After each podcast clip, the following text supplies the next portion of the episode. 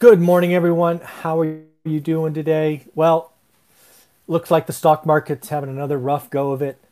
And based on the feedback I got yesterday from sharing my experience of losing six figures in the stock market, I thought I should do another video focused on five lessons I learned from past crashes. Uh, if you don't know my story, uh, I spent uh, 20 years ago being a day trader in the dot com era. It was wildly successful until it wasn't. Uh, that experience taught me a lot.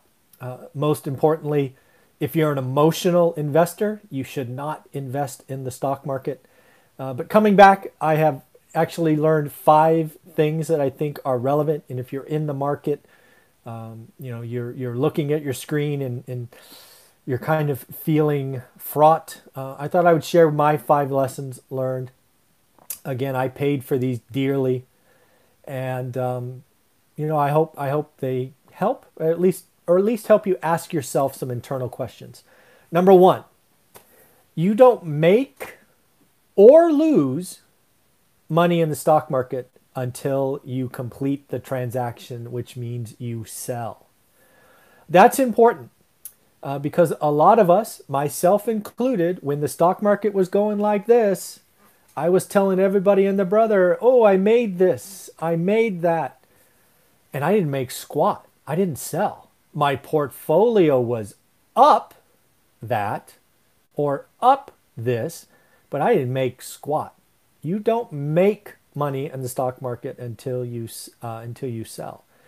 That said, it works in reverse as well if you're looking at the market the last couple of days, you could say, I lost X or I lost Y, but you really don't have that until you sell.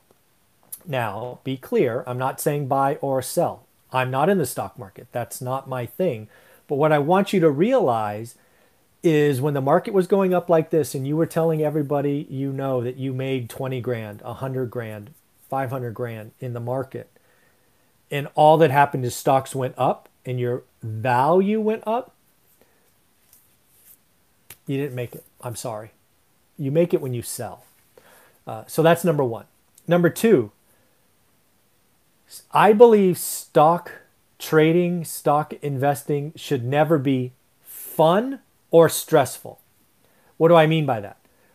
A lot of day traders, a lot of new investors got into stock trading here in the last 90 to 180 days because their friends were having fun.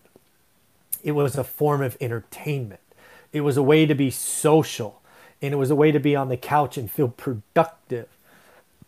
I don't think investing should be fun, right? It shouldn't be a form of entertainment. Um, you know, going to the casino and throwing some money in blackjack or poker or roulette, that's wasteful. And if you're seeing stock trading like casino, I'm not sure that's how I want to do. I think investing is practical. I think it should be done. I think it's a, a, a plan. It, it, I just don't think it should be called fun. The other thing is, I don't think it should be stressful. If you are investing and yet you are losing sleep, there's a problem.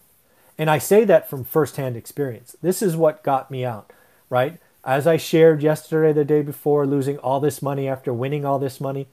And then I, I just, for whatever reason, felt I had to be constantly invested. So I moved my money here and then lost, and moved my money there and lost. And I should have just gone to cash. So I don't think investing should be categorized as fun. If you are, it's probably doing it wrong. And I don't think it should be stressful. If you are, in my opinion, you might be doing it wrong. That's number two. Here's a big one for folks momentum works in both directions.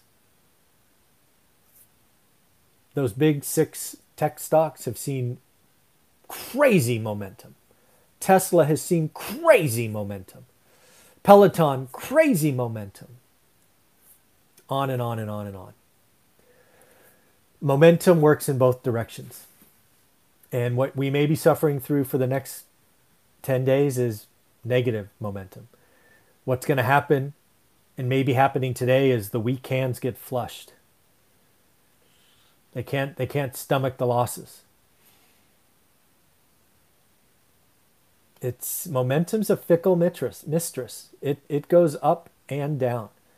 And if you're in the wrong way, you can get run over and I have the scars to prove it. Number 4. Never confuse day trading with investing.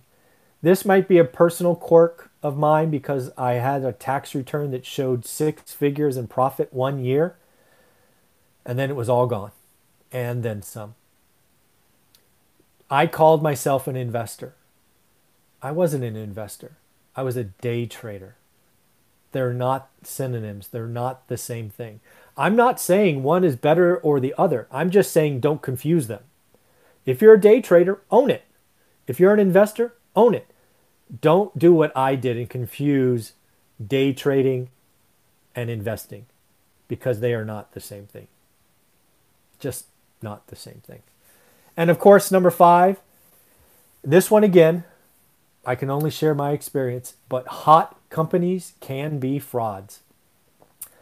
My experience bouncing from an Enron catastrophe to a WorldCom catastrophe happens to be fraud from 20 years ago, and hopefully it's better now, but you never know. When the tide goes out, as Warren Buffett is very common saying, we will find out who is swimming naked.